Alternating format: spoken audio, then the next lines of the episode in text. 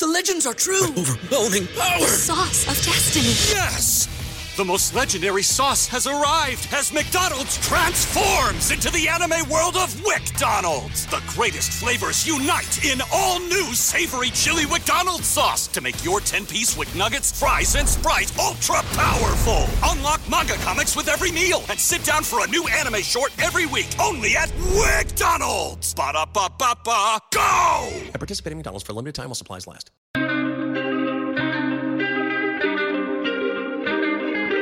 Trap,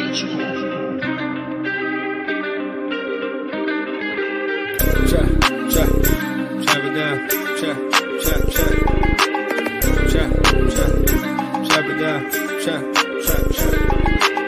it down.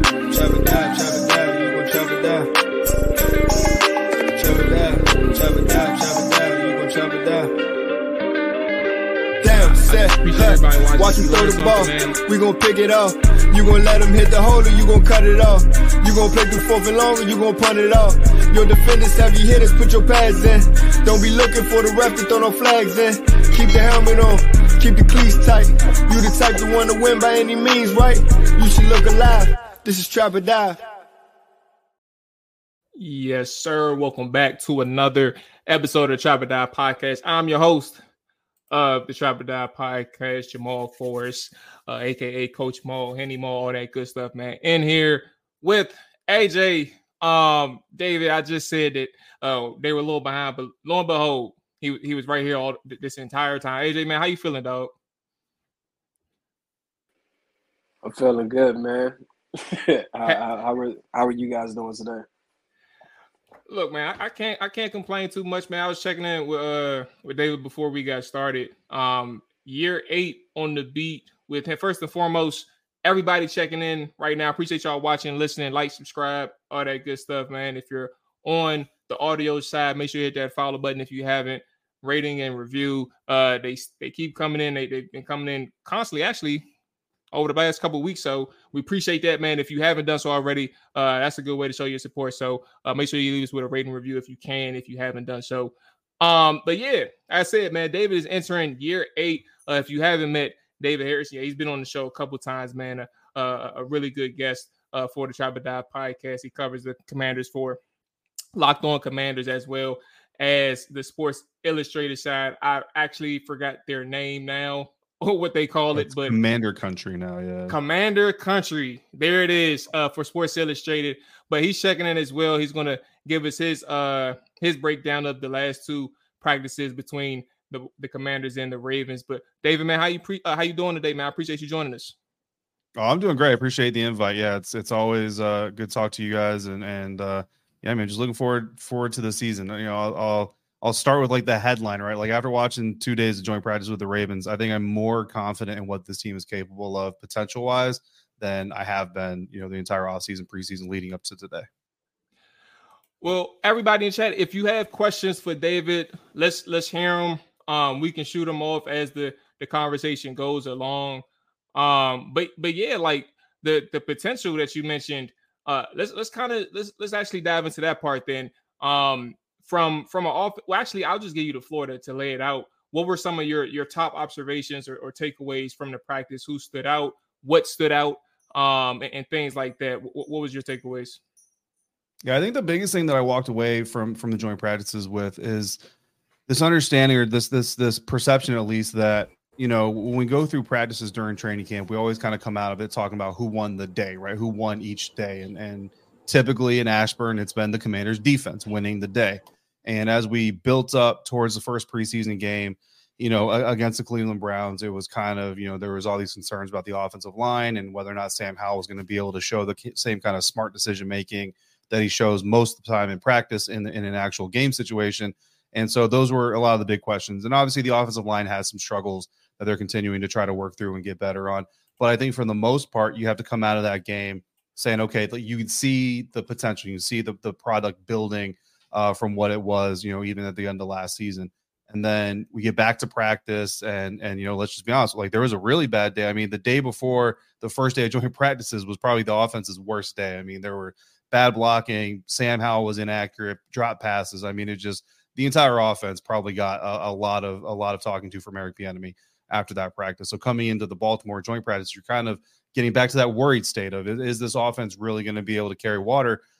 But then after these last two days, and it hasn't been perfect by any means, but the biggest thing that I noticed is watching the Baltimore Ravens offense against this Commanders defense. They look about how the Washington Commanders offense looks practicing against this Washington Commanders defense. And it really, to me, just kind of emphasizes that this is more about the defense being as good as they are right now than it is the other side of the ball maybe not being as good. And then, like you said, when we see them play the Cleveland Browns, when we see them at least the first day of joint practices. So full disclosure, I watched all offense day one. I watched all defense day two. So I didn't watch the offense on day two. I did hear they had some struggles that they didn't have on day one, but I didn't see that personally. Um, but you watch them, you know, at least for day one with Marlon Humphrey out there playing and with some of these other guys go out there uh, playing. Other than Odafe Oweh having three sacks against uh, the Commanders' offensive line, other than that, very good, very clean day from Sam Howell. No interceptions in two joint practices. I think that's probably one of the biggest takeaways to take from it. Yeah, um, I guess we could start with with with day one generally. Um, the conversation, and we've talked about this in our post game of the Browns and Commanders, but uh, I, I didn't think that the offensive line was a significant problem against the Browns. I think when you when you look at things, the the, the major struggle uh, really came with uh, one person having issues in his pass sets, uh, and Andrew mm-hmm. Um, obviously, first play of the game, Charles Leno loses on a rep, um, but that's one rep. Uh, and then like then you had that issue with with Wylie throughout the first three series. Um, but I don't think that there was a huge problem. And to that point of the the Ravens and Commanders joint practice in your first day, I like how you was like the transparent. A lot of people are going to act like they they seen they were able to see everything if they get asked the question. Yeah. Your first day and when you saw it, uh, what was the offensive line looking like? Um, and, and I heard uh, a, a, returning interior offensive lineman in Saahdiq Charles had himself a day.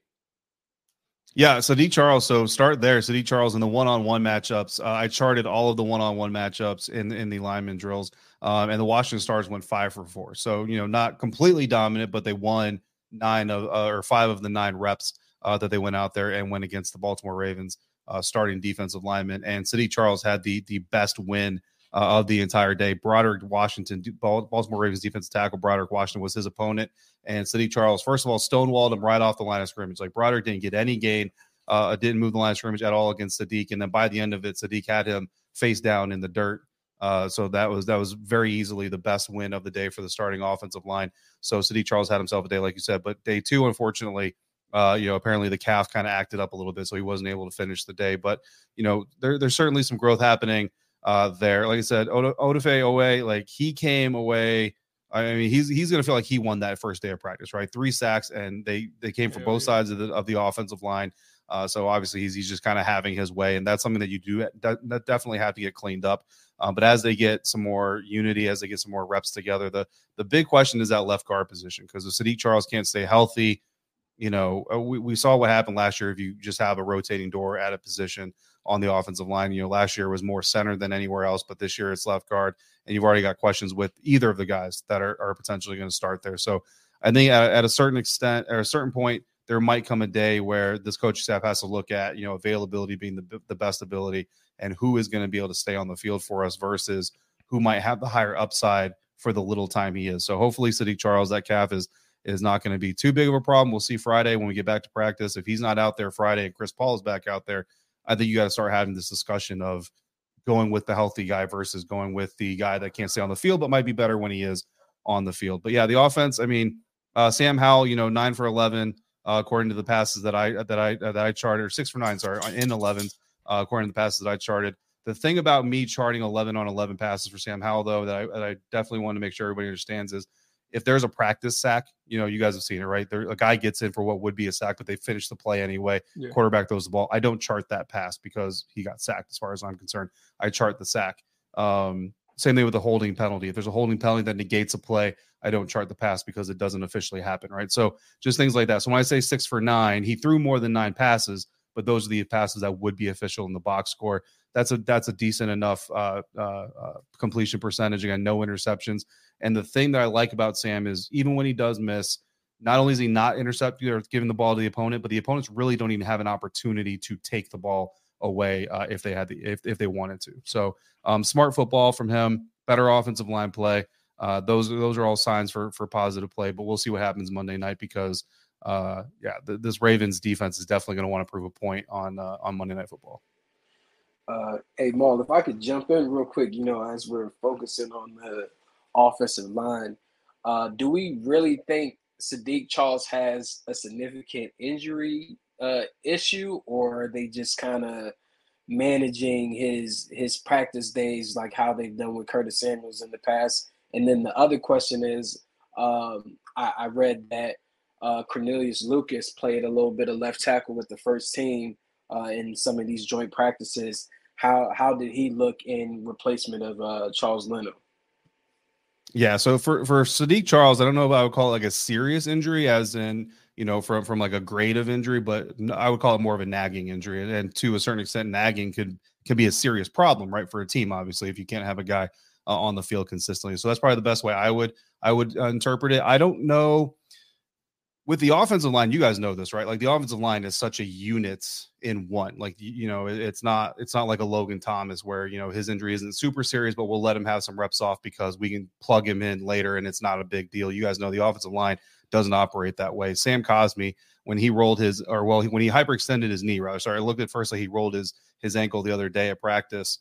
Like we all kind of expected the the trademark abundance of caution line to come out and, mm-hmm. and for him to not return. But when he went to medical tech, came back out, they broke into individuals. I was surprised to see him doing individual drills again.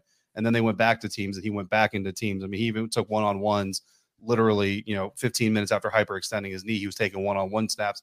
That tells me that this this coach staff understands this offensive line has to be a unit. So if we can get you on the field for a rep, we're going to get you on the field for a rep. So Saahdiq Charles missing reps to me says that, that calf injury, you know, while it may not be serious from like a season long standpoint, is serious enough that they're pulling him from the field and essentially breaking up that unit, right? So I do think it is a problem uh, and something worth watching. And honestly, there are some people on the sidelines watch practices that think that Chris Paul has actually been the better left guard than Saahdiq Charles anyway. So if this injury continues to be a nagging problem, you know, there are already people who believe that the team should probably make the move to Chris Paul being the guy, even when Saahdiq is able to practice anyway. Um, I don't know if I'm quite there with them, but it's certainly, uh, I think it's certainly a battle that probably uh, not a lot of people expected coming into this. Well, the coaches uh, definitely this, aren't. This they, they, keep putting Saahdiq at, at first string when he come back. right. Yeah. Absolutely. um, as far as as far as uh, Cornelius Lucas getting reps with the left tackle at left tackle, I will tell you that this coaching staff has really kind of been a little bit consistent with giving veterans uh, some time off, some breathers, and, and that kind of it's funny because that kind of contradicts a little bit of what we literally just talked about as far as that that team being uh, a full unit. I don't think that Charles Leno's job is is in jeopardy if that's what you're asking. Uh, no, uh, I, I, I, was just gonna say I wasn't necessarily asking if it was uh was in jeopardy. I mean, we we know how much he makes. He's the highest paid offensive line on lineman on the team, and and kind of with Ron Rivera, if you get if you're getting paid, you're playing no matter what. Uh, as we see, you know, Nick Gates have his his hiccups uh, during training camp, and Ricky Stromberg, their third round pick, being put on the third team. I guess I was more so asking about Lucas because if I'm not mistaken, he's a swing tackle. So at mm-hmm. some point, if Andrew Wylie continues to not look as as good as he as he did in the preseason um, debut, but of course he was going against Darius Smith, who is a Pro Bowl uh, pass rusher, and on the opposite yeah. side of Leno wasn't Myles Garrett. Uh, could we possibly see Lucas swing to to right tackle and maybe Wylie either swing to the bench or or, or swing in at, at guard at some point?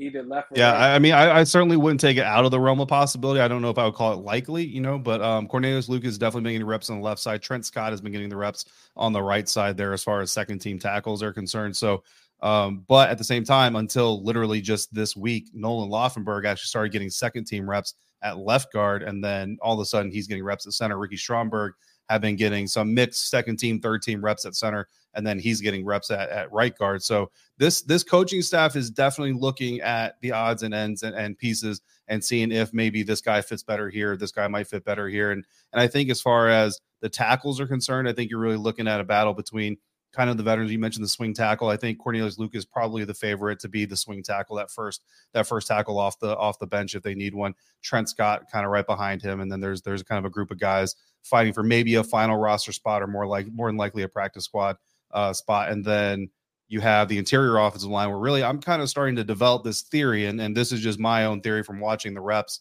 that you know Nick Gates is your starting center. And that really, what I think is going to happen is that uh, uh, Nolan Laufenberg isn't going to be on the active roster, but they're cross training him so they can put him on the practice squad. Ricky Stromberg is now cross training to get center and guard reps, which mm-hmm. he played a little bit of guard uh, in college as well. And he'll be kind of your backup for both. He'll kind of be your first center or your first guard, depending on what you need, depending on Saahdiq and Chris Paul and how that whole thing shakes out. And then Nolan Laufenberg on the practice squad. If injuries really start to degrade the interior of the line, you can now bring a practice squad guy up who's had a really strong camp and now he's had experience snapping the ball or playing guard, so you can really put him wherever you need to. So, for first off, um, everybody that's checking in, appreciate everybody checking in. Hit the like button, the subscribe button if you haven't done so already. Uh, but we kind of buried the lead a little bit. Um, we spoke on it for a little bit, but but let's let's touch on Sam in depth. Mm-hmm. Uh, David, man, you've been there the entire off season. You've seen um, I don't know exactly how many days you've been at training camp, but uh, you have access to all the training camp practices that you can attend. Um, mm-hmm. I I loved how he spoke today. I think it was today, in his post practice pressure, and like how composed he was in his answers. Um, again, short, concise. It, it, wasn't like he he sounded like he didn't know what he was talking about. It was like everything right. that he's learning, you can hear it in how he how he uh, relays his responses to the media. Mm-hmm. What has been your interpretation and, and, your understanding of Sam Howell's development this offseason as you've been able to watch him? So the great thing about Sam Howell is Sam is who he is. He's not trying to be somebody that he thinks the team needs. He's not trying to be this image that he thinks the media wants to see or the fans want to see. He's just himself in it. In that way, he reminds me a lot of Taylor Heinicke, right? Now, completely, uh, you guys noticed it, like not the same personalities at all, right? But the bottom line is Taylor Heinicke never tried to inspire. He never tried to motivate people. He was just being Taylor. Like that's just who Taylor was. Like who you saw when you guys saw Taylor behind a camera or in front of a camera lens. That's who he was when he wasn't behind a camera lens. You know what I mean? And everybody on the beat will tell you the same thing. Sam Howell is the same, same, same guy. Like when when I first started, obviously we had the zooms, right? When he got drafted, we had the Zoom interviews and all this stuff. But you talk about rookie camp and then you know mini camp, training camp last year. But once we really got into the locker room during the regular season, and I started to get to have conversations with Sam Howell uh, on the side. You know, he's a third string quarterback, fifth round rookie. Nobody's really, you know, there's no scrums, there's no press conferences. So just getting to know him throughout the week a little bit, or throughout the season as a little bit. Then when he becomes a second string quarterback, he's the same guy. Coming into the starting job week 18, he's still the same. Sam, that really kind of that really that really stood out to me in week 18 of last of last year in the regular season because you know all season long I come in the locker room and at some point in time usually I go checking with them we kind of talk about whether it's family we talk about college football you know whatever's going on around the league just just kind of talk and when he became when he was announced he's the starter it's okay he's QB1 this week so we're not going to have that same back and forth so I'm standing there with the other reporters or waiting on you know Terry or somebody else to do a scrum and he comes up to me and he's like hey man what's up and I say hey what's up and so okay so we're still going to do this he's the same dude all offseason, QB1. He's going to be the starter. He's going to get the first crack of the job, however you want to call it. Jacoby Brissett comes in, all these other things. See him in this first OTA practice. He's the same Sam Howell. He's been the same Sam Howell all through training camp, before Cleveland, after Cleveland, right now. Today, you guys saw it.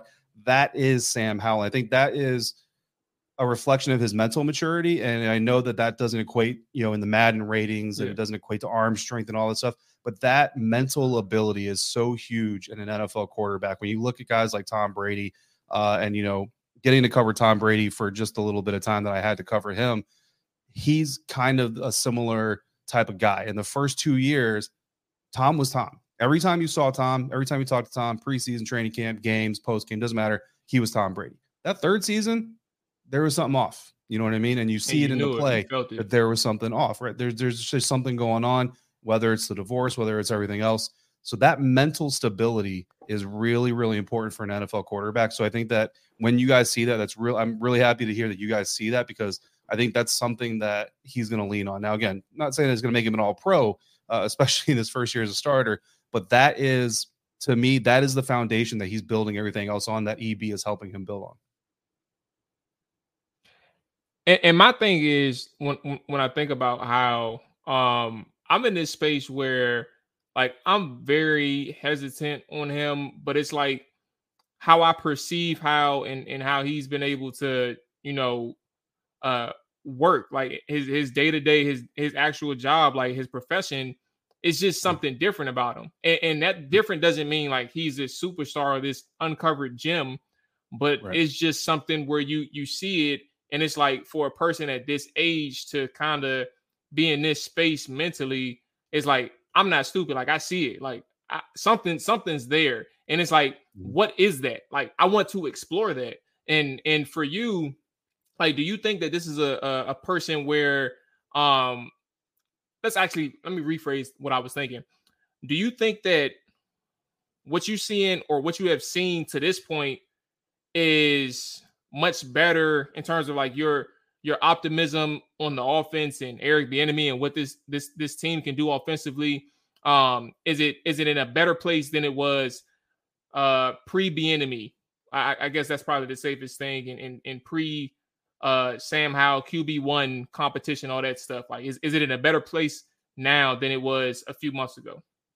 Easily. Yeah, without without a doubt. You know, um, starting with with sticking with Sam, I'll, I'll get to EB here in a second, but sticking with Sam alone, you know, we we've been saying it. You guys have been saying it for the last three plus years, honestly, right? I've been saying for three years. That's how long I've been doing the doing commander stuff. So you guys probably been saying it longer than I have. If this team gets average or better quarterback play, this is a playoff contender right? Like that's all this team needs is average or better quarterback play. I don't need a great quarterback. I don't need Patrick Mahomes on this roster to make this team a postseason contender, but they haven't gotten it. You know, we've gotten in spurts, right? We've gotten some moments with Taylor Heinicke. Uh, I don't, I don't really know if we had any moments with Carson Wentz, but we had some moments with Taylor Heinicke, right, where we get that above average quarterback play, but it was never sustained. You know what I mean? Um, and I, will be honest too, without diving too deeply into the history and talking about guys who aren't here anymore, some of that mental stability that we're talking about with Sam Howell, some of that wasn't there with some of those quarterbacks, and that's one of the reasons that play wasn't able uh, to be consistent. So that's that's kind of the biggest thing I think you see with Sam Howell is when we talk about expectation management, like like do we need this guy to be the next, you know, say Brock Purdy, who obviously Kyle Shanahan gets a lot of credit for that, or do we need him to be the next Patrick Mahomes? You don't. You need him to be the next mid-level quarterback in the National Football League. It's all Sam needs to be. And if he's better, that's the great. That's great. You know what I mean? That's just even better for this offense for this team. But can he be that where Taylor and Carson and Ryan and and so many other people failed? Yeah, absolutely. He can be that, and that's where the Eric Bieniemy part comes into. Guys, this this scheme. Uh, I mean, if you get a chance just to see even just a little bit of what this scheme is is turning into at, a, at an open practice. You know, I think the last open practice is Saturday for fans. Like if you can get out there and or if you have been out there and see even just a little bit the way that Eric Bieniemy is putting guys in position to where there's always an option. There's always somewhere that Sam Howell can go with the football. Now, does he always get there on time? No, he doesn't because he's a young quarterback and he's going to make those mistakes, right? But the scheme is putting guys in position to be successful. And that's something that is different than what we saw in the past. In the past, we've seen, you guys know it, we've seen schemes where, you know, you're running, you're running a, a running back that's got no business running through the A gap against a stack box in a fourth and goal situation when your guy who should be running through that is sitting on the sideline. Like you're just you're just talking about just decisions that really don't make a lot of sense. And Eric Bieniemy isn't about trying to trick you with personnel packages. Like if Cole Turner is the tight end that fits best for this situation and play call, Cole Turner is going to be the guy on the field, and it's going to be on the defense to stop you because he's going to put the best weapons uh, out there for the job. So. Uh, Eric Bieniemy, beyond his personality, beyond his style, like when we watch some of the play designs that he's putting in on this offense, it's really exciting, guys. So if they can really get to the point where EB can open up this playbook to Sam and this offense completely, there's a lot of fun things. And not just we're not talking trickeration, you know, either. Like, don't get me wrong, that's cool too, but just the basic tenets of this scheme and how it operates to clear people up uh, to make plays. Um, it, it's it's it's pretty it's pretty fun to watch. Hey David, and I guess to keep it on Sam Howell, What mm-hmm. do you feel like the general vibe is around camp, whether it be the media, you know, the players, coaching staff? from last year to this year, like the vibe around the quarterback position? Do you feel like the vibe is better? Because I remember last year, you know, there was a lot of talk about Carson's up and down. You know, he's struggling, he's mm-hmm. inaccurate, and people were worried. But this year, I mean, it seems mm-hmm. like you know, even though we don't really know what Sam is as an NFL commodity, we're hearing more things, you know, kind of more positive things in a sense, which is actually refreshing yeah. and is actually surprising, you know, more surprising than I thought. So, what do yeah. you do? You feel like the vibe is a, a better vibe around the quarterback position this year? Yeah, I think that you know, from a, from a media standpoint, I think most people are still in a let's see what happens when it counts. You know what I mean, type of mode, and and some of that is I don't want to say fear, but for lack of a better word, I'll say fear of of of of supporting somebody or, or, or, you know tagging somebody like the next great quarterback and then you know being proven wrong. And and, me personally i mean locked on commanders listeners know like I, am a hype season guy. Like i have no problem with hype season. You know what i mean? Like uh, especially i mean i covered the tampa bay buccaneers for for eight nine seasons now. Um, so i'm i'm very familiar with with covering a franchise that does really well early and then during the regular season you're talking draft by mid-october. Um, so i always tell fans especially take the hype when you can get it and run with those wins while you have them because by October you may not be getting a whole lot of them. So Sam Howell is doing really, really good right now. But when you contextualize it, it's practice, it's one preseason game. So what are we really talking about? We're talking quarterback that's only got one regular season game under his belt, and it came against the Dallas Cowboys team. Uh, that, like I said, a, a now former Commanders player did tell me they weren't putting in 100% effort in that game themselves. The Dallas Cowboys weren't, which is probably why Mike McCarthy kept his starters out as long as he did. Um, but you know, it's still worth praising Sam for what he's doing, but it is important to remember that none of this counts yet. You know, so I think that's where the media kind of is for the fans. I, I feel like a lot of fans are wanting to believe that Sam Howell can be the oh, quarterback they need. You know in. what I mean? And and and I support that. I'm I'm all about that for fans. You know what I mean? For media, we kind of have this this feeling like we got to keep it real. We got to keep it real back a little bit. You know, so for me, I don't reel it back. I, I tell you that he's doing really good. I tell you what the positives are, but I also try to I add the salt of it's preseason, it's training camp, it's practice. You know what I mean? Because that is important. Um, but for what he's being asked to do so far, he's he's he's knocking it out of the park. And and I will tell you this that this time last year, uh, as a media group, and I won't speak for like individual people, but there were a lot of days where we walked off the practice field going, "This ain't it. Like this ain't gonna work." You know what I mean? Whether it was Carson, whether it was Taylor um, and I'll remind people too that there was one day where Carson Wentz had three interceptions and 11 on 11s in one practice session. Sam Howell has three interceptions and 11 11s all training camp. And one of those was off Dyami Brown's hands. The other one, he was tripped by one of his linemen. So, really, if you talk about a quarterback standing in the pocket, delivering a ball that got intercepted, he's got one of those. You know what I mean? The other two were kind of fluky plays. So, that's the difference. You know what I mean? That's that's the difference that we're seeing this year. And again, you know, Jamal, you just said like, does it mean Sam Howell's going to be an All Pro? Am I telling you to draft Sam Howell in the fourth round of your fantasy draft? No, but he's doing the job that he's being asked to do right now, and he's doing it better than we've seen in the last two three years easily. So, so David, what the hell is the issue with Ron Rivera saying Sam Howell is a starter? I don't know. I don't know. I don't. I don't know. I mean, I, I, mean, it's it's pretty. It's it's one of the most obvious things that he could answer yeah. because Brissett hasn't had any reps really with the ones, from my yeah. understanding. I mean, we're we're not at practice like you, you got are. a few. Yeah. A, yeah, but I mean, what the hell is the issue with naming Sam Howell the starter going? Do we need to hear that though? We, I mean, it's kind of going without saying, isn't it? Like he's getting all the first team reps. He's starting preseason games. I mean, I mean, you really need him to clarify it. I mean, Dre, yeah, you you do in some regard because at the end of the day, the way that he's answers stuff to the media has made it seem like it is a quarterback competition, and Brissett has has a chance. Like none of us believe it. You know, I can't speak right. for David, but as far as us no, on the right. panel, we don't we don't believe it. So it's yeah. like we're not we're not talking about Joe Burrow or Patrick Mahomes here. We're talking about a, a guy that's a fifth round pick that's finally getting an opportunity to to do something. But mm. I mean, if, if if the head coach keeps telling us that Brissett has a chance, and that's really what he was brought in here was to compete for the number one spot, and he won't name the head coach, it's kind of confusing to me because it's like, what what what the hell are we doing here? Like just just get it out the way, get it over with. But now you yeah, open th- the door to continue to be asked that. right.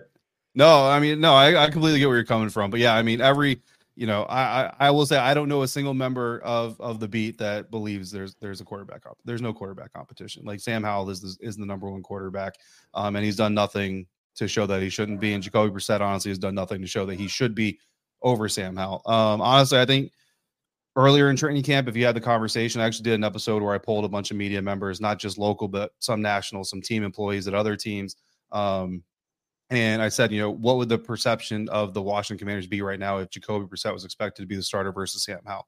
And for the most part, as you can predict, right, it became a floor to ceiling uh, type of conversation. But I'll be honest with you, if the ceiling would be higher with Jacoby Brissett with his veteran knowledge and, and experience, I don't think it's really that much higher to be to be quite honest with you. Um, um, that's you know, it, it's it could it be higher potentially? Yeah, I mean, but if you're talking higher, you're talking about the difference of winning seven games, winning eight games, and is that really so much better that it's worth putting the veteran in over putting the young guy in and seeing what you have and and trying to develop that for a year? I think with Coach Rivera right now with that whole conversation, uh, I think it's hard when you when you get hired in 2020 to be the coach and the the the politician. You know what I mean for for a team. Like let's be honest, like that's what Coach Rivera has been doing up he's until trying. this. You know, just recently he's had to politic for this team and he's had to try to coach this team. I think it's hard to turn that off. And if if and you and we all know when he first started talking about this quarterback competition and Sam's going to get the first chat chance, but it's not his job. We were still under the old ownership, right? So, and remember who the old owner is. Like even un- until that until that ink is dry like is there is there a possibility that that former owner comes down and says hey you're going to start this guy instead of that guy? Yeah that possibility is there. So if you're the head coach and you know that possibility is there may, and i'm not saying that's what happened but i'm saying maybe that it's essentially just protecting myself. So if i do have to make a change it's not out of the blue and oh all of a sudden you gave up on this kid and and all this other stuff. That's the only thing i can really come up with and then now uh, it's actually funny that you guys bring that up. Um, the day that I think it was what it was Tuesday, I believe, where the Carolina Panthers you know, breaking news, the number one overall pick is going to be our starting quarterback. Like that day, we all saw oh, that Anthony report Richardson. after practice. So we are like, oh, we should have asked Ron, like, hey, the Carolina Panthers announced the starting quarterback. You want to announce your starting quarterback? But yeah, I mean, we're with you. Like Sam's Sam's QB one, and you know, outside of injury, knock on wood, that doesn't happen. But uh, I don't I don't see that changing. Yeah, David, how much? I, I don't want to. I know I, I, said a certain amount of time. Are you okay with time? I, I don't want to. Yeah, you're good. You, yeah, you guys are okay. Yeah. Okay, cool, cool, cool. So, uh, everybody just checking in again. Uh, we're talking to David Harrison of Locked On Commanders and uh, uh, Commanders Island. CommanderCountry.com. Oh my lord, I, Commander Country, Commander Country at Sports Illustrated. Yeah. I got to get used to that. I, I usually just it took me a long time too, man. Yeah. Um. So he's checking in with us, breaking down his observations from uh, the team over the course of the all season training campaign, uh, the joint practices. I just want to swing to the defense and we can get you mm-hmm. out of here. Um, I think for uh, this side of the ball, um, what was a couple things. What was impressive with two people individually, Chase Young, Emmanuel Forbes. Um, Chase Young had a really good pass rush rep um, that unfortunately he got hurt on, but yeah. you saw some things in that one rep that was I wouldn't say that he's never done it before, but like in terms of how clean it was, um, yeah. lining up, I think what at the 17 technique or maybe five, like just far outside, like to the left side of the tackle, he has that space to really get mm-hmm. going in terms of his explosiveness. Um, and then on top of that, has the ability to to use his hands accurately uh, and, and forklift the offensive tackle to get towards Deshaun Watson.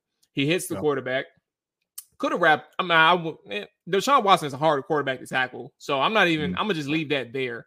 Um, but mm-hmm. he, he's he's able to make a really good play on the offensive mm-hmm. lineman in front of him, and then you have Emmanuel Forbes in your goal line stand. Um, while he had some good coverage reps on that same drive leading up to the goal line stand, uh, he was able to make a really good play inside the box to help prevent yeah. the touchdown uh, prior to help getting towards him.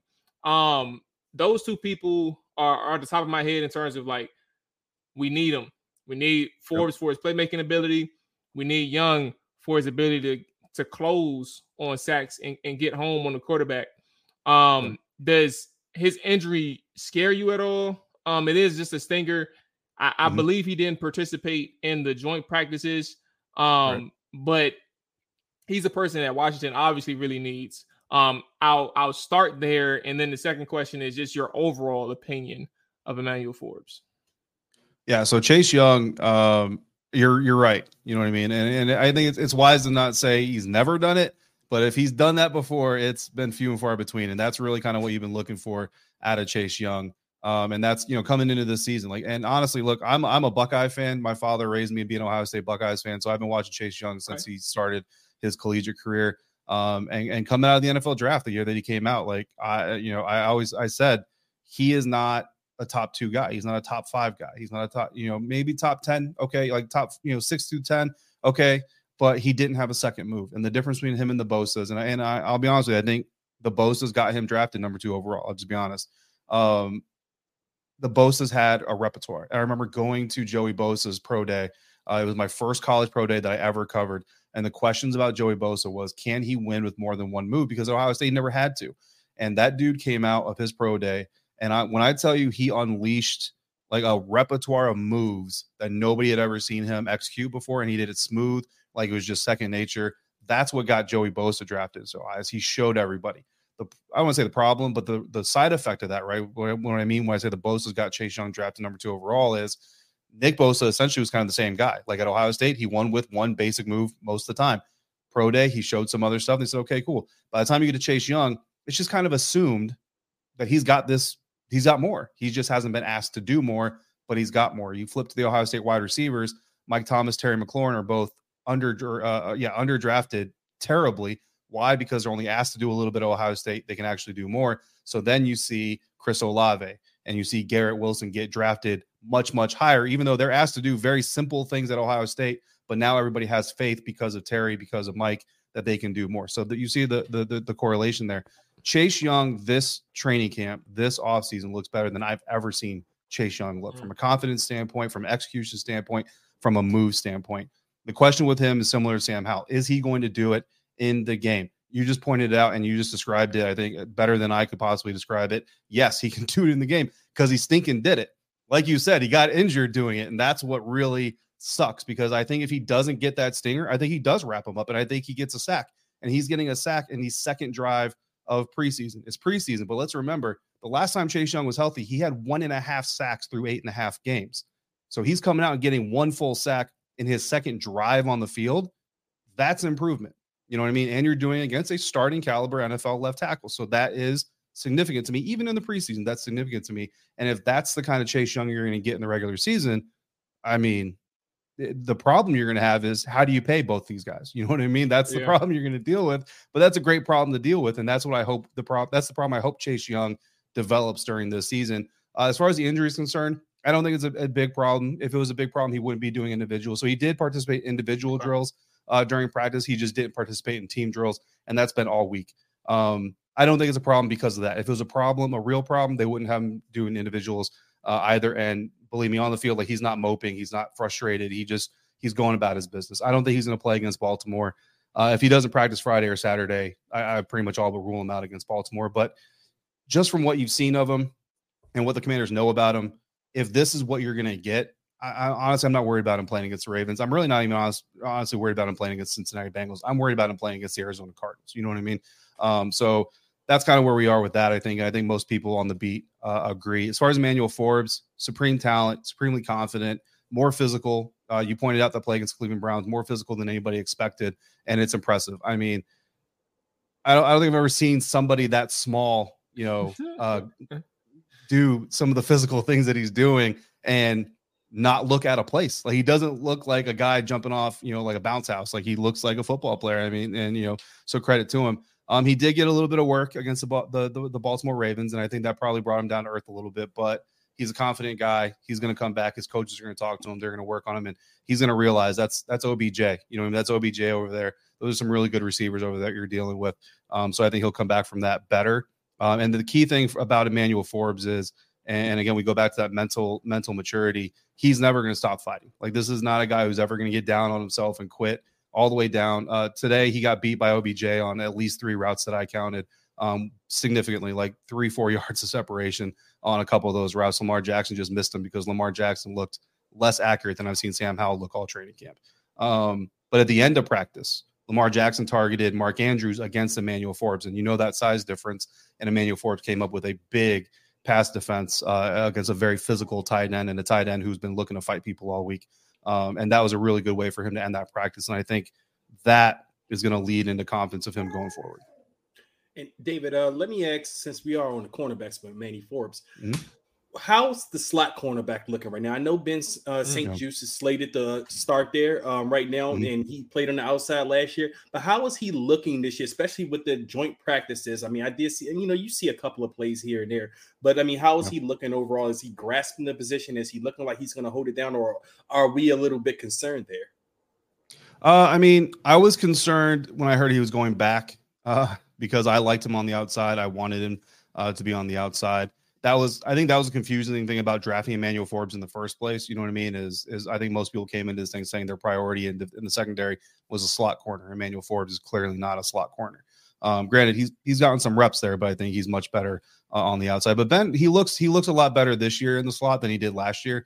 Uh, last year, this time in the slot, I mean, we were watching him get put in a in a in a, in a washing machine by Curtis Samuel on, on a rep in rep out basis, and this year that's not happening. He's he's definitely mentally more tuned into that position. Um, he wasn't able to practice in the first joint practice because of the ankle, but he was out there on Wednesday.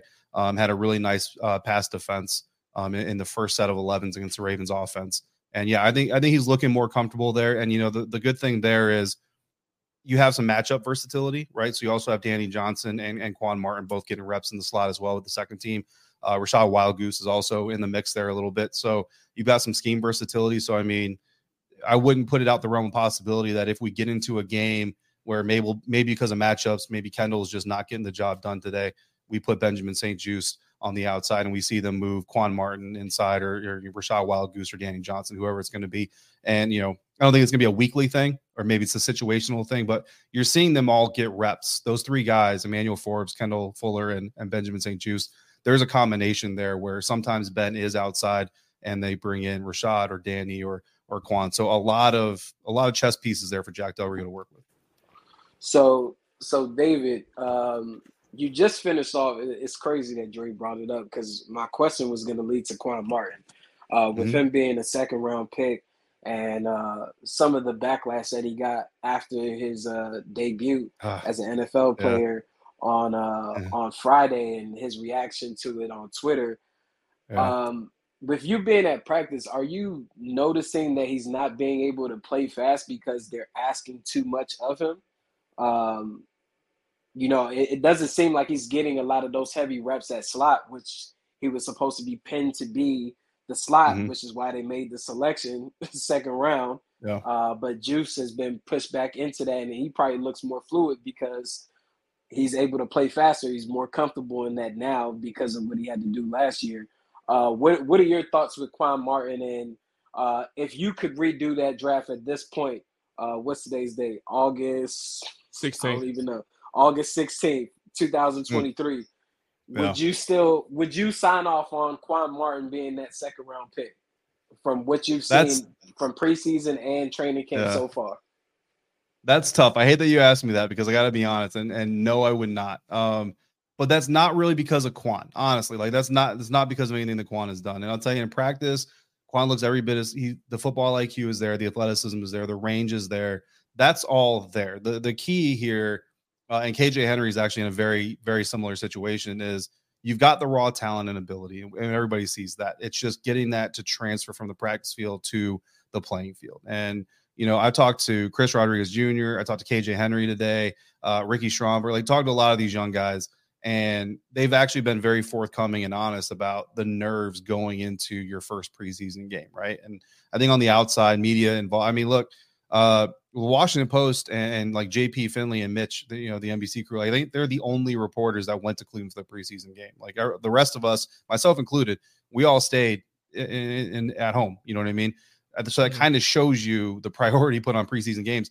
But to these guys, it's still their first NFL game. They were all incredibly nervous the weather delay only made the nerves just that much more ramped up and and honestly it's kind of rough because someone was going to have a bad day you know what i mean like some rookie was going to have a bad debut and it, i mean it just happened to be be Quan you know and i talked to him about those penalties and he said that you know going back through them he didn't say a coach told him this specifically, but he said basically going back through them, they're kind of ticky tacky. Like they could have gone either way. So they're not just like blatant calls and things like that. But he is learning that this league is more strict on on penalties and obviously college football is. And he's he's he's working. And I think the key thing is we always say, right, that the first thing in solving a problem is admitting that you have a problem, right? So Quan understands that there are parts of his game that in the NFL he's got to fix, and he's working towards fixing them. Um, so I like Quan, and I think that there is a good amount of potential there. What I the the reason I wouldn't go that route again if I were if I were in control of that is the interior of this offensive line needed too much help. You know, I, I think you look at the left guard position, and I can't remember exactly who was on the board uh, at the time right now, but there were a lot of day two interior offensive line prospects that could potentially come in and challenge for one of these interior offensive line spots, whether it's a center and you kick Nick Gates out or left guard and, and you and you make Saahdiq Charles and Chris Paul backups. To me, that's too important, especially if you're planning on moving forward with Sam Howell. That's the reason I would change that pick if I had the option to. But I do like Quan. I do like the depth and, and the ability in the secondary. Um, I just worry if this year is it going to be enough to keep the plan moving forward? Because if if you if we sweep this coaching staff out, who knows what the next plan is going to look like? And if this roster doesn't fit what that next person wants to do, you know, you could turn something that's on the verge of being a really good roster and good team to being a complete rebuild. Yeah, that's that's what concerns me about the the draft this year in particular, from the Quan Martin pick in the second round to third round Ricky Stromberg, and then fourth Braeden Daniels. You know, like the the days of those type of guys sitting on the bench and not being integral parts of your team don't exist yep. anymore.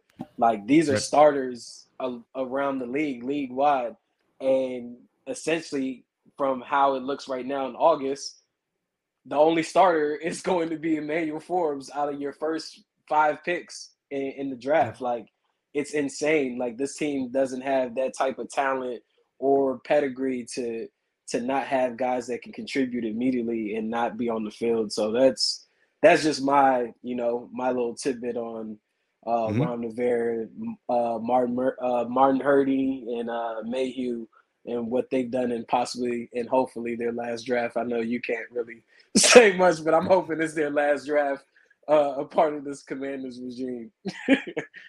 no, but it is strange. I mean, to your to your point, you know, most coaches will tell you, and I think Ron Rivera last year after the NFL draft even said too, like picks one, two, and three.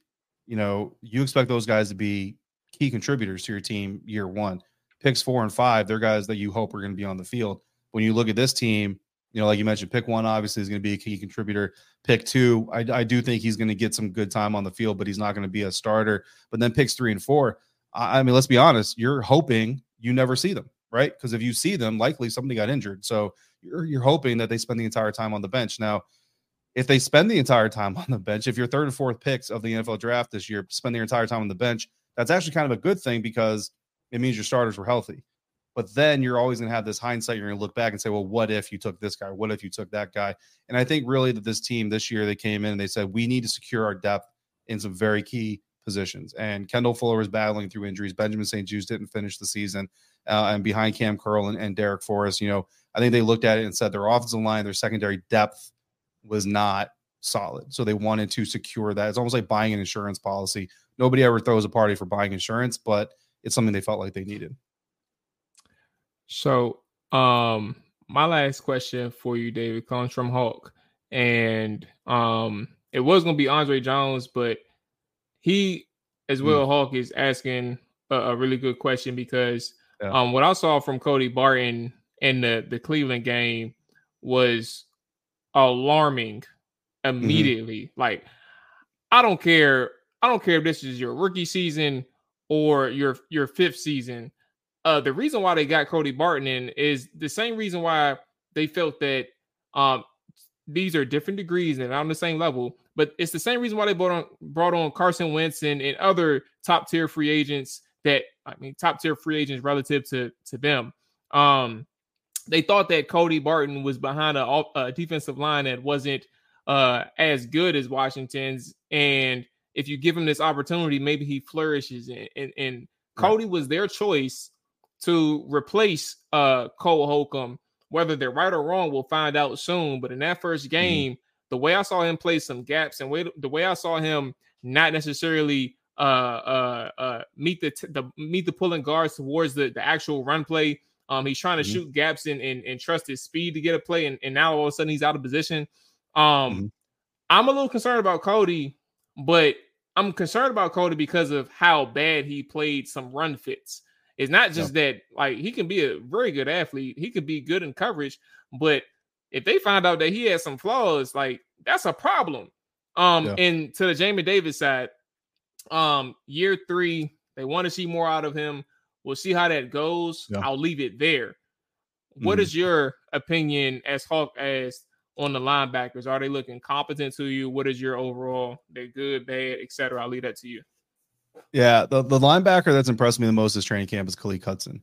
And to a certain extent, that's a bad thing, right? Like that's not what you want to hear. Mm-hmm. Is that Khaleke Hudson is the most impressive linebacker? But what I'll, what I'll say about Cody Barton, I asked him earlier during training camp because I talked to a lot of Seattle media. I actually have a surprising amount of friends in Seattle media. I don't even know why. I've never lived out there, so it's it's interesting to me. But I asked as soon as this happened, I said, "Who is Cody Barton? Let me know what's going to happen here." And they all got really excited and said he was not used properly in Seattle. Not just the front in front of him, but the, the way they asked him to play linebacker in Seattle did not fit his skill set but the way that they all perceived the way that a linebacker plays in Washington, they were all incredibly excited. I asked Cody Barton about that perceived scheme mismatch in Seattle versus here in Washington. And he would only tell me that, yes, I feel like I'm a good fit in Washington. He didn't want to cause any controversy, which I totally get. But the way that he said it, there's there's a, there's a thing about Cody Barton that feels like he's got something to prove, right? And and we all know this too. Like if you try too hard to do something, that was Carson Wentz's biggest problem. Carson Wentz always went out and tried to make the perfect play. And then when he made a bad play, he tried to erase that bad play with the next perfect play. And it just, it's never going to work that way. I feel like Cody Barton in that Cleveland game is doing a lot of those types of things. He's playing incredibly fast, maybe too fast. And like you said, he's trying to make the play. And, and we've heard Jack Del Rio, we've heard Ron Rivera say this a, a, lot of times, and most coaches will echo the sentiment just do your job, right? And we've, we've heard this conversation about Chase Young before. It's not about whether or not Chase Young gets the sack. It's about whether or not the defense gets the sack. Cody Barton, he knows that, but he's got to operate that way. It's not about whether or not Cody Barton makes a splash play. It's about whether or not we stop this run. So I agree with you. And in practice leading up to the game, he was much smarter. He was much more fluid. He was much more assignment based in his play. Then in the game, you know, th- that definitely stood out.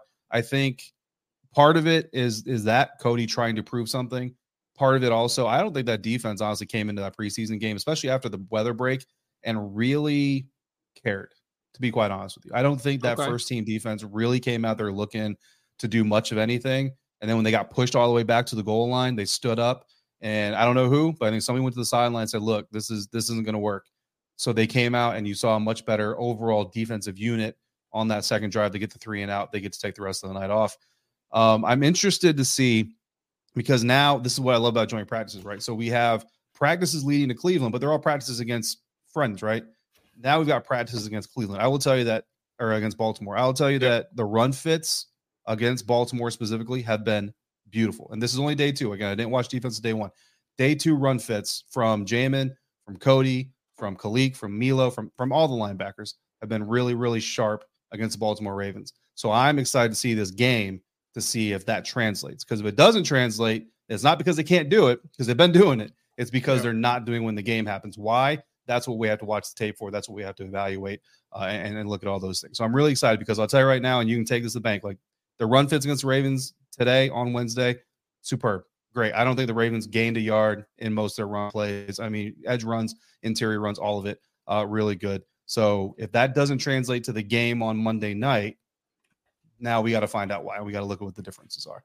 Uh, Jamin, since coming back from the knee, you know, he rotated some first team reps, some second team reps, and all those things. Uh, honestly, he doesn't look a whole lot different to me than what we've seen before. But I do, I have started to notice that I think Jack is bringing him off the edge more than than we have before. He's come off the edge before at times, but right now, at least from a practice standpoint, it looks like it's happening more often. Um, Finally, yeah, I, I mean, I, am excited for it, but we'll see if it if it translates. And I'll tell you right now, like today they were they were working on the side on some things. Um, you know, so so Coach Del Rio is is, is definitely working with Jamin. We'll see. It's just got to translate on the field. David, man, um, damn Andre Jones though. I mean, I want to talk like Andre Jones, hey. guys. Like he's he he had a great week. He had a great week. I'm really excited for him. He had a great week. So Hey, reps with the rep with reps uh reps with the ones today, right? On uh yeah, reps with Wednesday? the ones, and I mean, I really don't. So I don't think that's you know that's indicative of him like challenging for anybody's spot. I think what it really is is let's get the young guys some work with the first team offense, first team defense, um, while we keep James Smith Williams with the second team. Like let's keep our second unit intact, move somebody from the third unit up, and give them an opportunity. But the most impressive thing is that Andre Jones Jr. didn't look like he didn't belong. Like that's to me, that's the greatest thing. And he got a sack. Him and John Allen converged on Lamar Jackson for what would have been a sack. Um, so I mean, you know, it uh, doesn't mean he's going to be like the next star defensive end. No, but it's a, it's a great week for Andre Jones. So I'm really happy for him. Oh, David, before we go, I do want to ask this. This may not interest anyone else, but this does interest me. Okay. Cameron Cheeseman, should we be concerned? No, you know what? What's going on? I don't even know. if you asked me a week ago, so so Cameron Cheeseman, so no, that's a that's a very valid that's a very valid question, and it should interest everybody. Special teams is huge.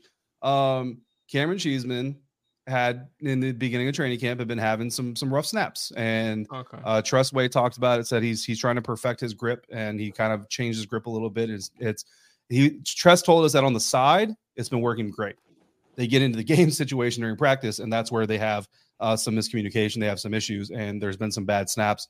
Um, so if you asked me a week ago, yes, I would have said, bro, like you've been doing fine. Stop, stop tinkering. But all this week, and then against the Baltimore Ravens, I, I, I didn't see uh, a single bad snap. Now again, uh, especially with the offensive line, defensive line fighting on Wednesday, I didn't watch every special team snap either. But um, I'm no longer worried. I was. I'm not gonna lie. I was worried I'm no longer worried. But again, we'll see what happens with uh, with Monday night. And Cheese, because... Cheeseman is a 33 overall on Madden. So yeah. AJ, AJ, like so this is my AJ. point. This is my point. So I actually heard today that he's still having issues. To they said he was having low snaps today. I mean, I wasn't, I didn't get to see the coverage or anything, but I did hear some people talking about it, and it's been an ongoing thing. YouTube channel, though, by the way. And but... yes, thank you, Ravens YouTube channel. But the issue with Cameron Cheeseman is we traded up to draft this guy at long snapper, and you don't draft yeah. long snappers. And if you're having issues with these things. And I feel like this may come up at some point in the season where we're getting a bot snap. Now, long snappers, they have no positive impact on the game because you don't notice unless they're messing something up. And then if he's messing something up, it could cost us a game. And this is oh, a yeah. guy we traded up to draft. And that's the issue I have. And I'm a little concerned right now because I feel like I felt at the time it was a wasted resource. And now, you know, I'm like, okay, now we're having issues with this guy. And it's only a couple years after we drafted him. So that's why I asked the question. hey, Dre, I didn't it's a very valid know, question. I didn't even know they drafted a long snapper. And then they traded two, up AJ. They, yeah. They and then two, I think snaps has been uh, an issue all all training camp, if I'm not mistaken, from what I'm reading. Like whether it be Nick Gates or Cheeseman in some yeah, regard has been yeah. an issue. So with Nick Gates, there was really like one day where there were some snap issues. Well, I wouldn't call it one day. It's, probably one week where there were some snap issues. Um, it, it, seems to be more isolated than anything. Nolan Laufenberg had a bad snap uh, the other day, but Nolan is is really just starting to learn how to be a center. So I, am going to cut him a little bit of slack there. Uh, but as far as Cheeseman today, like you said, like some people were saying that he had some bad snaps. Again, when they were doing some of their special teams work, I was watching the O line, D line because uh, that's where the fights were happening, and Sam Cosmi was just just livid. Um, so I did not see all of the special teams reps. So there, so if there were some bad snaps today in special teams, then I might be back on the uh, on the worried part of it. But yeah, I mean, you know, those specialists. That's kind of what Tress said. You, you know, is like the third year of being a specialist. Like, there's not a lot. Like you kind of mentioned, like your job is kind of just your job, and there's not like there's no versatile special teams players. You know what I mean? Like for a specialist, um, you don't have a kicker that can also be a receiver. Like this doesn't happen. So you kind of get to this this point where you want to be a perfectionist, according to what Tress Way told us, and that's kind of where Cam is. Um, you just have to rely on special teams coordinator Nate Kaczor. Like, you know, that's your job. So like, if if this dude's new grip is not coming together by you know Tuesday morning at two o'clock in the morning after this game on the way home on the bus, you might need to tell him, "Hey, bro, go back to the old grip because that's not working. You work on that next season." Um, hey, dump, yeah, dump the I, plan, so, man original plan yeah, to get to it. Yeah, because that's huge. No, you're and you're 100 percent right. Like a bad snap on a punt, bad snap on a field goal, bad snap on an extra point. You know what I mean? Like that's that's big. That's yeah. So that that is a storyline that I think people should be paying attention to if they're not. Cheers to years eight, David. Man, let the people know where they can find you, hear from you, read from you, anything that uh, anything and everything that you got going on, man. The floor is yours. I, I appreciate you sticking with us for for an hour, boss. Oh yeah, I appreciate you guys. Always fun talking to you. Uh, locked on commanders five days a week, if not more, depending on basically if there's a practice, there's an episode. Uh, sometimes there's not like if there's no practice on Thursday, but I'm dropping an episode anyway. So uh, five days a week, if not more. Uh, commandercountry.com. I just forgot about it myself. Commandercountry.com. like you said, Sports Illustrated Fan Nation. Then you can follow me on Twitter if you want to at D Harrison 82. But I'm gonna be honest, I don't I don't tweet much. Um, I usually I, I basically retweet Ben Standig, John Keim, Nicki Jhabvala, and Sam 48. So follow them. Uh, if you want to follow me, you're just gonna see their tweets. Anyway. Man, follow but, follow David Harrison, man. Put the put the ad out there one more time for the people. That's D Harrison 82. Um, Thank you. Yeah. there it is, man. Hey, I appreciate you joining us, man. This ain't gonna be the last time for the season, so I'll definitely tap in with you, check in yes, with sir. you, see what you got going on, so we can uh, get your thoughts and, and, pick your brain on on what's going on with the mob. I right, appreciate y'all. Have a good night. Yes, sir. I you appreciate too, you. Man. All right, so there goes David Harrison. Fellas, man, that was a long, long conversation. Very enjoyable conversation. So we got a lot out of that. Appreciate everybody who's tapping in or who has been watching throughout this whole time. If you're just checking in, make sure you hit that like button, subscribe button. We definitely appreciate that. Fellas, we said a lot that we needed to say over the past past couple of days of practice. Um, in terms of this game preview, um, I'll ask us like what is like that one matter of fact, I'll give us the floor. If there's anything else that that, that we're missing that you want to touch on, we can do that. Uh, I will start off with just one thing that I want to see from that Monday night game. Um, side note, asterisks, we will be live on Tuesday following the game. We will not be, this is preseason. I don't give a damn about no goddamn Monday night game. We are not going to be live at 11. It's prime time, Mo. Come on. I don't care if it's preseason. It's prime time, baby. You ain't ready you, for this. You you must got a you must got a bottle of the of the of the, of the yak somewhere somewhere in that in that house for you, bro. That, that's probably why you talking. He's like, man, Monday night, hey, that ain't shit. Hey, no, I'm actually with you, Ma. I just had to fuck with you. exactly. All right. Hey, but look though, man. Look, we we live Tuesday the following day, man. Um, Montel gonna check in with us too, so we're gonna we're gonna have a four four person team on on Tuesday evening uh, to break down the game. Uh, if there's one thing that I want to see, uh, and I'll give the floor to you all. Uh, if there's one thing I want to see, I, I, guess I'll start with um, uh, the offensive line again. Uh, and, and I'm gonna go with a unit, obviously, but the offensive line again. Uh, there's other positions or even one player that are layups, and, and I'll leave that there. But I'll go with the offensive line because I think um, a big conversation coming out of Cleveland was that it was just one person that day, which I obviously agree with. I really do think it was just one person who struggled for the most part in terms of that starting offensive line. But when you have a, a game two in preseason with the new format of three games, you're probably going to get two quarters out of the starters. So that's anywhere between three to five possessions in that first half. So I want to see what that offensive line is going to look like again. Um, and I want to see if uh Wylie um and Cosmi in particular, like those two, because Cosmi had a really good game. And then on the, the other side, you, you see Wylie who who really struggled. And so I want to see those two on the right side. I want to see how consistent Cosmi is and how comfortable he really is at right guard. But then I want to see how uh, Wylie is in terms of his issues and what he dealt with in week one of the preseason is he able to correct that? Because if we're seeing somebody who struggles at right tackle and he struggled two games in a row with some of the same issues, um, that that is where the the red flags start rising in my head. I'm, I'm not going to have a red flag after one game. I'm, I'm notating it and I'm going to point it out on, on film, but the red flag isn't there yet. My red flag is going to come when I start seeing some of the same issues. So that's kind of where I'm going to be looking at that offensive line against the Baltimore Ravens on Monday night. Three to five possessions. How do you look in that instance? Um, how do you look in those situations where you need that third down to convert, you need that fourth and short, or you're in the red zone, or you're back in your end zone, and you have to you have to show something for Sam to, to allow him to get the ball off in time. So that's where I'm at. Offensive line Monday night. Yeah, I mean, I think uh I think no matter what happens to Andrew Wylie in the, the preseason game Monday, you'll still see him get a fair chance during the regular season.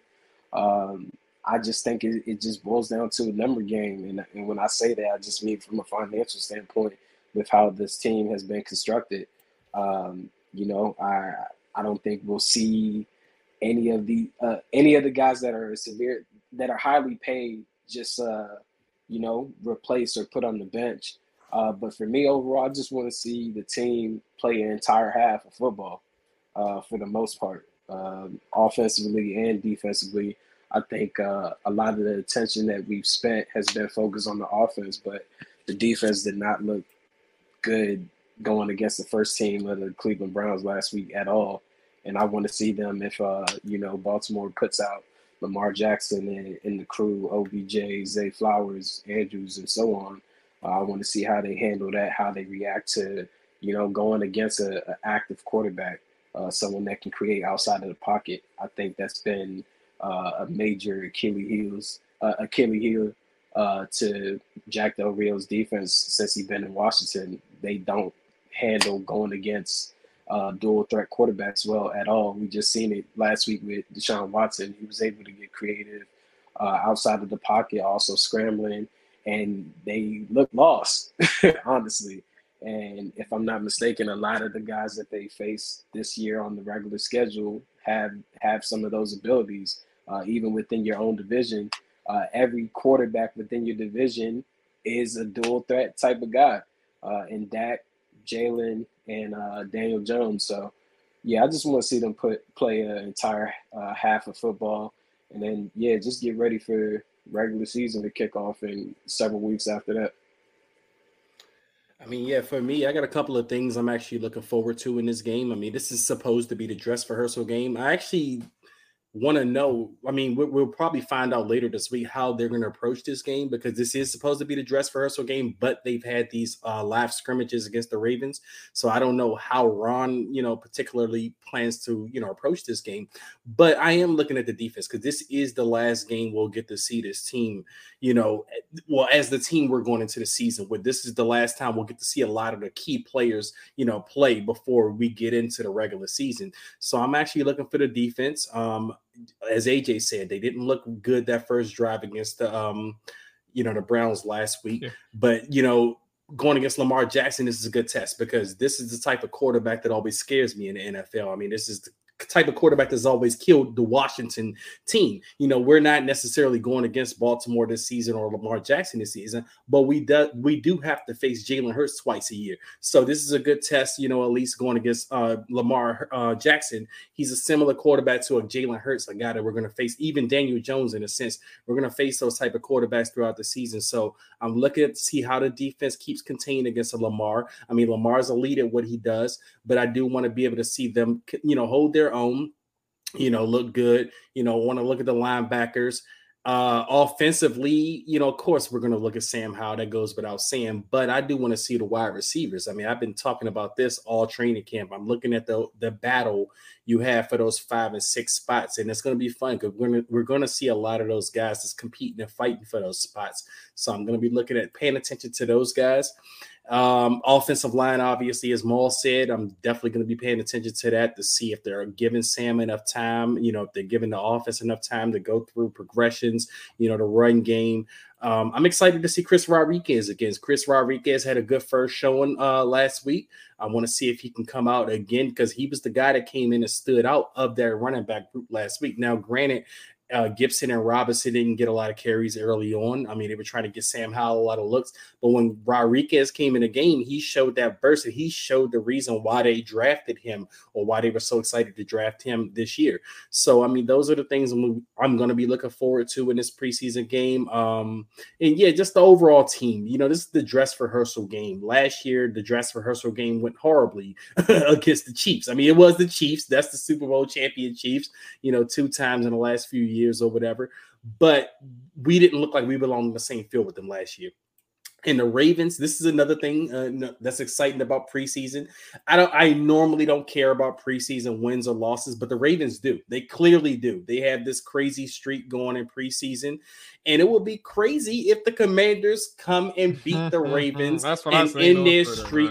On Monday Night Football. now, like I said, it doesn't like preseason wins, losses, they don't mean anything. But for some reason, this would feel a little bit good if they can end the Ravens' little arrogance preseason streak and get them out of the way. So I'm looking to see if Ron and them come with that sense of urgency this Monday night. Man, Dre, you said all that and, and they even mentioned your boy Cheeseman.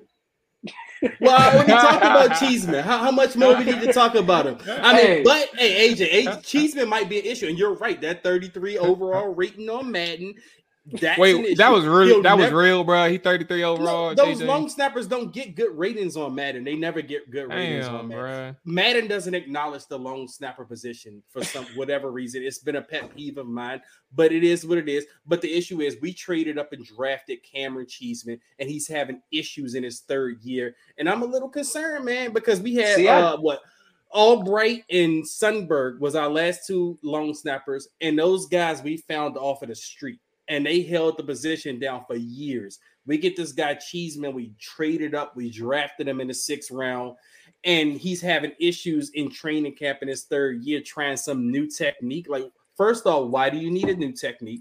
Secondly, you're struggling and we don't need you to struggle. If you're going to be this long snapper that we drafted, boy, you better come in here and I don't want I don't even want to know who you are because if I know who you are, that means you're fucking up.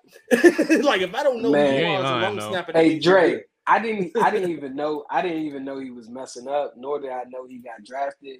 You just gave me an additional reason to hate Ron Rivera and company even further because the fact that you said they traded up to draft someone in the sixth round. Since we've been doing the show, I had to Google it. I'm like, bruh, last I mean, we seen Isaiah Pacheco, the running back for the Kansas City Chiefs, he was drafted in the sixth round. Like, you can still get players. Like, that's insane for a long snapper you traded up. Nah, bro. there it is, man. Um, listen, Monday night, 8 8 8 8 a.m. I wish it was an 8 o'clock game in the morning on Monday night. 8 p.m. Uh, Monday night, man, ESPN. Uh, we're gonna tap in. We're gonna lock in with these guys, man. Everybody in the chat. Uh, OG, I do remember you. I, I, guess you got a new YouTube account or something like that. I don't know. Roger Smith. Roger was Roger. always the angry. Yeah, he was yeah I'm about to say Roger was always the angry one. He brought that. He brought that energy in, into the chat, man. I, I loved it. Um, I, I love the energy that they bring. But everybody again, Slim, I seen you.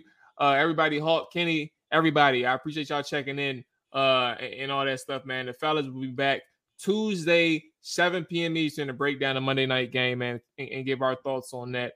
Uh, but yeah, that's gonna wrap it up for us. Uh, enjoy y'all week, enjoy y'all the rest of y'all week, enjoy y'all weekend, all that stuff. Stay safe, man. Uh, Dre, AJ, man, y'all boys stay safe.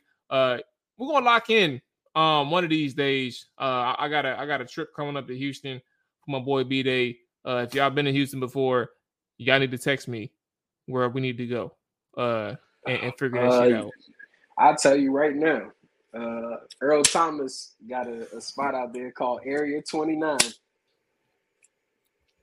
Well, I can't ask what I was about to ask you on the air because no, we'll do that later. We'll talk about that later. Hey man, it's, the, it's, it's the 12 it's the 12th man. You get what I'm saying? It's the 12th man. Uh, all right, man. Look, we locked in, bro. You know, your boy, your your, your your your boy your boy's sitting real good right now, ready to ready to ready to have a motherfucking ball out there. You know what I'm saying? So uh, I'm looking forward to that. But I'm gonna tap in with y'all off air.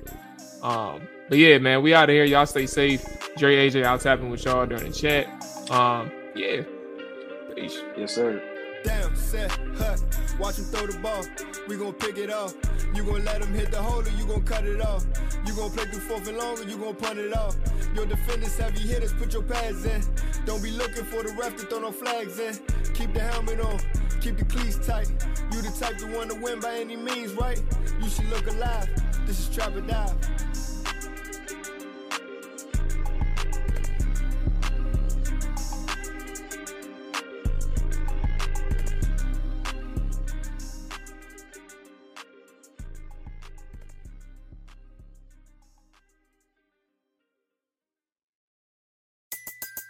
Everybody in your crew identifies as either Big Mac Burger, McNuggets, or McCrispy Sandwich. But you're the filet fish Sandwich all day. That crispy fish, that savory tartar sauce, that melty cheese, that pillowy bun. Yeah, you get it. Every time. And if you love the filet of fish, right now you can catch two of the classics you love for just $6. Limited time only. Price and participation may vary. Cannot be combined with any other offer. Single item at regular price. Ba da ba ba ba.